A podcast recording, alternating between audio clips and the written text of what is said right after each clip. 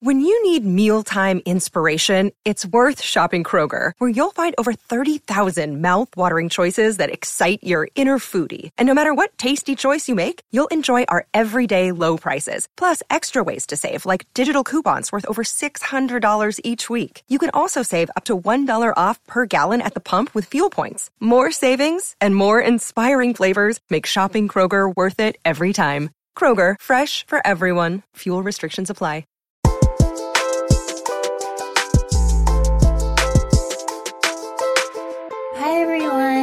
Me, Bunny. Welcome back. This is our fifth episode of XO Higher Self, and I've been having a blast. It's been a great new medium and way of reaching people, and I feel like the higher self community is really, really expanding, but also getting like really close at the same time, which is just feels super sweet. And I know I say this every time, but I just, I really think the strongest aspect of this podcast is hearing all of the voices of other people who sent in their questions about all kinds of things. And I'm just so grateful for you to have reached out and, and shared. If you want to send me a question, it's super easy. Just record a voice memo and email it to xohigherself at gmail.com. Or you can call and leave a voicemail at 740-481-1216. I had a pretty good weekend not celebrating the 4th of July because now we are aware more than ever that it's not really the true independence for all people. So, after contending with some emotional experiences of that realization and getting more in touch with how we do things in this country in this really backward way. I wrote a little thing about how our only real independence is the independence of our spirit from being able to be diminished by these oppressive forces. And that is the strength that we all connect to in order to keep changing this experience here because it's the power from beyond the physical realm that we utilize to transform this physical realm. And that's the magic that we all hold. So I hope that you had a beautiful week and I hope you're feeling good and I hope you know how important you are to this world and how important you are to me. And with that, let's get started with our first question. Hey, Benny. Thank you for taking my question. So, I recently entered a new relationship about a month ago, and things have been going pretty well.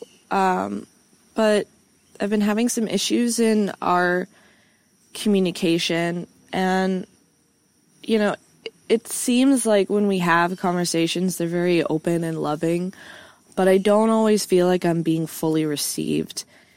I've had to explain a boundary in our sex life a couple times, and it doesn't seem like he's it's really resonating um, because it feels like my boundaries are still being crossed when we have sex. Um, and I'm not really sure how to address it. So, how would you, uh, how do you go about confronting someone without making them feel attacked, but also like getting the message across that this is not okay?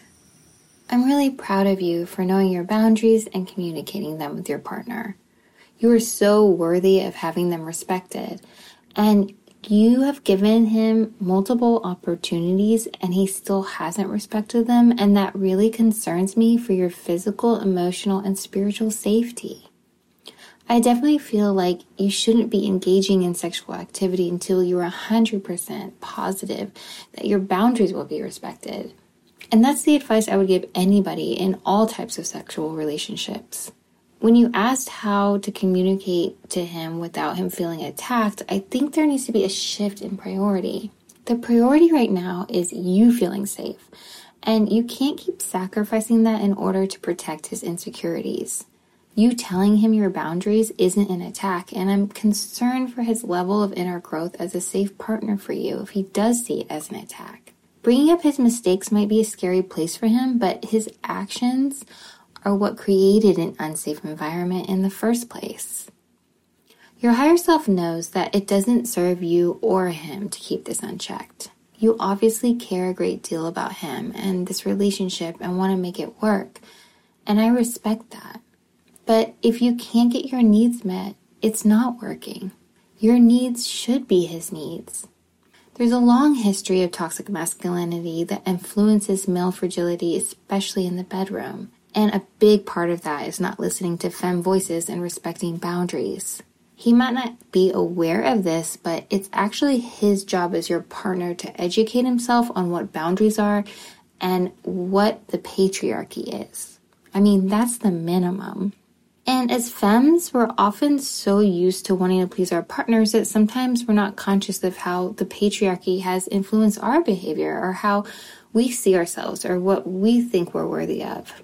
A healthy relationship is when people are taking responsibility for creating a safe space of communication and bringing out the best in each other. And a huge part of that is checking our privilege. Whether it's racial privilege or gender privilege, those dynamics don't just play out in the collective, they play out in our most intimate relationships. It's an honor to share space with you, and that space is sacred. The more time and emotional labor you want to put into this relationship to help him understand his ignorance and the way he still needs to grow is up to you. But I encourage you to get quiet with yourself and ask your higher self is sharing space with this person helping me heal and find my self worth, or is it adding to my trauma?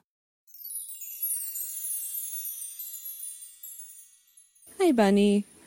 So, I'm about to make some pretty significant life changes, um, like trying to get my own place and live alone for the first time in my life. Right now, I live with some pretty close friends, and that's been going okay, but it's become very clear, especially in this time of isolation, uh, that I just need my own space where I can just be. There's no, you know, animosity towards anyone that I live with. However, it it's just it's become it's just gotten to a point where I just know in myself that I just I need to do this for myself. So, if you have any tips on moving forward with this process and how to, you know, conduct yourself still living with other people while you're trying to make this change, it would be greatly appreciated. Thank you, and I love you. When we're in touch with our needs and act accordingly, like deciding to move out of an apartment with roommates, it can be a little scary because it might go against what other people want. But no one wants to have a roommate that doesn't really want to be there. And doing what's right for you sets a really good example that we all deserve honest communication and that there's no shame in our desires. Having tough conversations, whether it's moving out or a breakup or telling someone they hurt your feelings or setting a boundary, becomes a lot easier when you approach it without assumptions on how they're going to receive the information and also being willing to make space for their feelings since you're asking them to understand yours. When you break the news, I would do it in a way that shows gratitude for the time you lived there, with enough notice so that they can find another roommate and won't be down and out paying the rent. I'm not sure about your roommates, but since there's a lot of people out there that have roommates because they just can't afford to have their own place, I would be mindful as well of that privilege. It's a tenser than usual time, and people are more sensitive now with everything going on.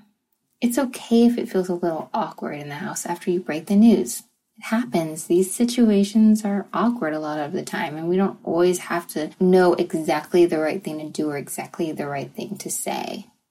Don't take it too seriously. Just be nice and respectful, and that's all you really have control over. I also think giving them a goodbye gift, even if it's just like a card that you made, can be a super sweet gesture too. I'm really excited for you in your new space. Congrats! Hello, my name is Laura. I am a queer woman from Chicago. Um, I wanted to call and ask your advice on how to deal with loneliness during the pandemic. Um, I have always struggled to build close relationships and it's something that I've always really wanted. And it's something that I was about to work on before everything got shut down. I joined uh, group therapy, but obviously that is canceled for um, the foreseeable future. And what was a struggle before has become astronomically difficult now. Um, I'm feeling lonelier than ever. I do have a wonderful, wonderful partner um, who is supportive, and um, I will hang out with a couple of friends socially distance, but, um, you know, I'm not sure how to carry myself through this gracefully without feeling so lost and so sad. So I would appreciate your advice on my question. Thanks for all you do. Bye.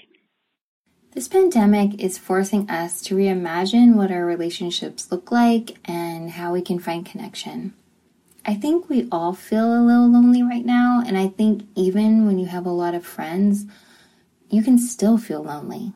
Because loneliness isn't so much about the quantity of connection, but it's really about the quality.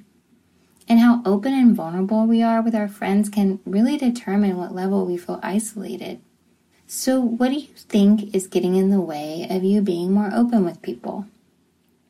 Are you afraid that you'll be judged? Are you ashamed of your feelings? Do you think that you have to project a level of self confidence or success in order to be a valuable friend? What would it take for you to reach out to someone and say, I'm feeling lonely. Can we talk? Our culture teaches us to always project strength and that our confidence is what is most attractive. But I would argue that real confidence is being able to tell someone, yeah, things have been really rough, but I'm trying. What's truly attractive is authenticity. That's how you build trust in a relationship. When you show you trust your feelings with another person to be yourself with them, that helps them feel more at ease trusting you with their feelings and to be themselves with you. And that's what building intimacy is. That's what building closeness is. One silver lining of this pandemic is that it showed us a lot of us what we used to take for granted. For example, being able to even go to a social gathering. Like, I think I wrote on Instagram a few weeks after the lockdown that I actually missed social anxiety. Well, that was kind of true. But it's really showed us that life is precious and every day matters, and often our fears just get in the way of our own happiness. I've said it before in this podcast, but people really need friends right now. There are a lot of people who feel isolated and lonely and afraid. I like to think of this community as one that does our very best to awaken both the love in ourselves and in other people. And it takes courage to do that work, and some activities are harder than others. For you, reaching out to people is just difficult, but that's okay because everything we're not used to is challenging. It's worth it. You are worth it. I mean, you called this podcast and left a voicemail with all this honesty and vulnerability. You doing that is helping so many people right now feel less alone. Take that same energy to your relationships. Send a message, make a phone call, write a letter, send someone a gift. You already have everything you need. You're insightful, passionate, caring, and compassionate. Dang, I'd love to be your friend. DM me. Hey, Bunny. So I have a question. Um, me and my ex partner broke up some months ago, and in this time I've been unpacking the things that have hurt me in the past, um, but also the things that continue to affect me. And one of these things was our sex life. Uh, we didn't have sex often, which in itself wasn't so much an issue for me. Um, but he would say that it was because he wasn't attracted to me.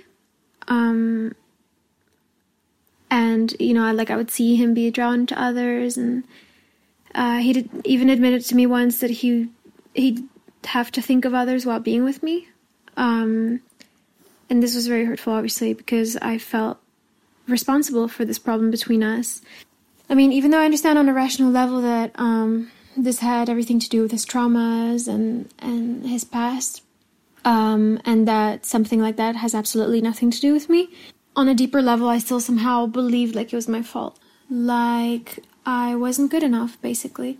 And this continues to be a bit of a block for me um, in my relationship to myself and, and how I feel about myself, also in a sexual context.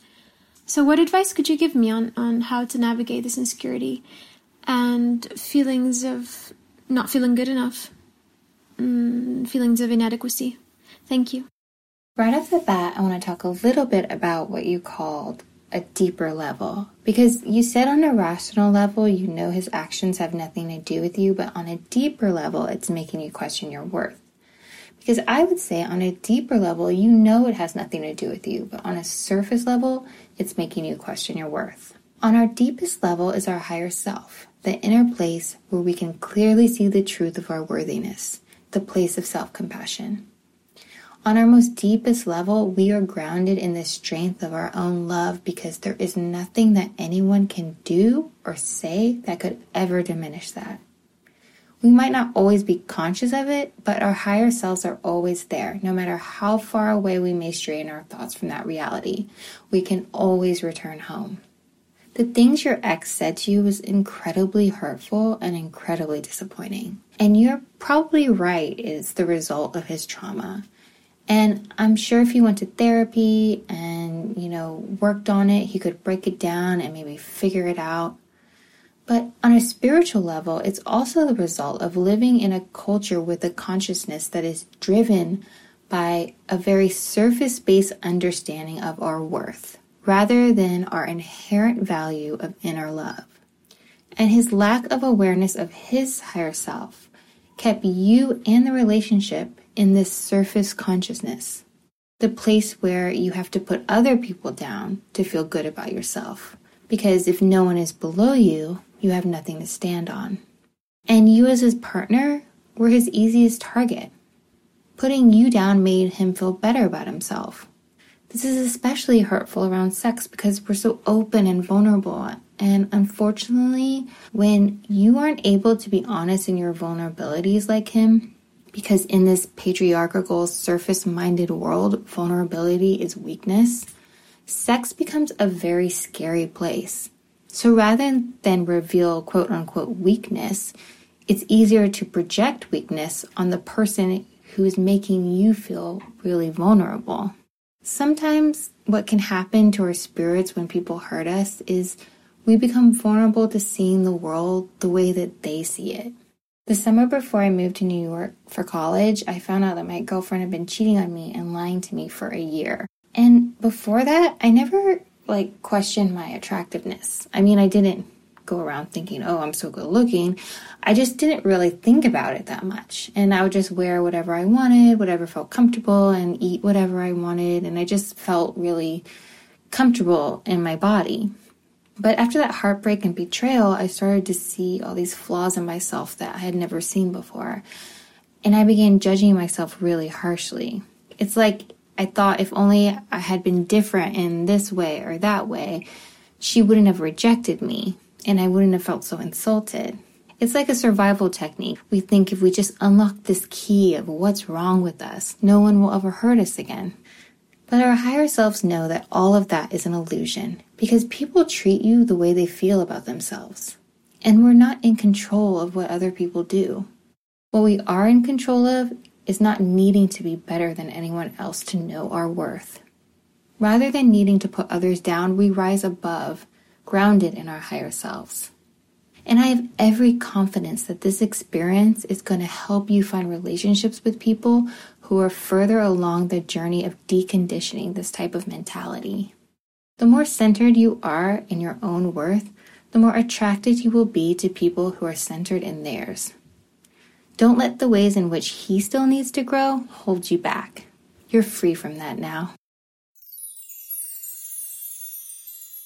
Hi, Bunny.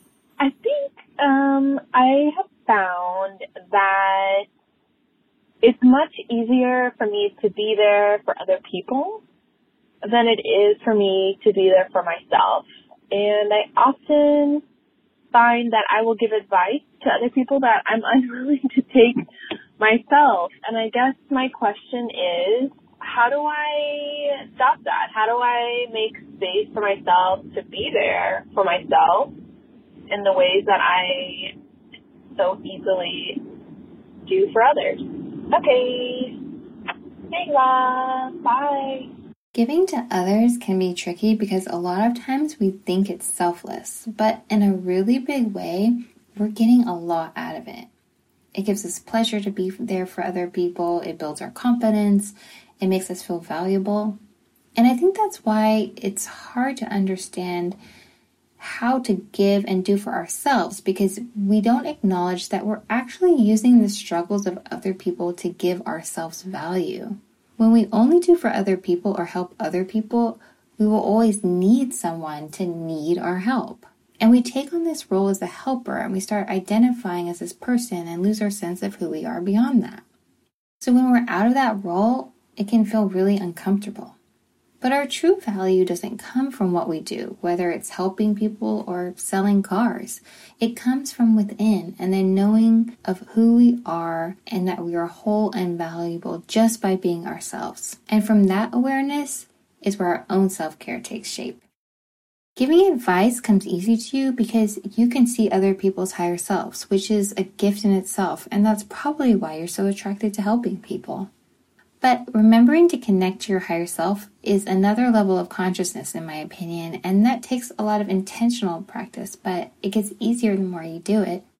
Aligning with our higher selves is a never ending journey because it actually is who we are. And when we see ourselves in the world from that lens, you realize self care is less about what you do and more about what state of consciousness you do it in. For example, for someone going to the gym, it can be an act of self care because it releases endorphins and they feel energized from the activity and it gives them this warm sense of inner light. But for another person going to the gym, it's all about needing to look a certain way or maintain a certain body size in order to feel okay about themselves because they don't have that awareness of their inner value. When we're in the consciousness of higher self, we're in the consciousness of love in all of our activities, whether that's helping another person, tying your shoelaces, or taking a bubble bath. It's a paradigm shift to a new reality. And caring for yourself is just second nature there. Because you're just in it. You're in the reality of love. You intuitively know what to do. It's the place where you are your higher self. Self care is like an arrow to the truth of who you are. It's an activity that helps you get to that state of consciousness. It's not the actual act itself that's important. That's why it looks different for different people. Maybe giving to others and helping other people brought you to that point.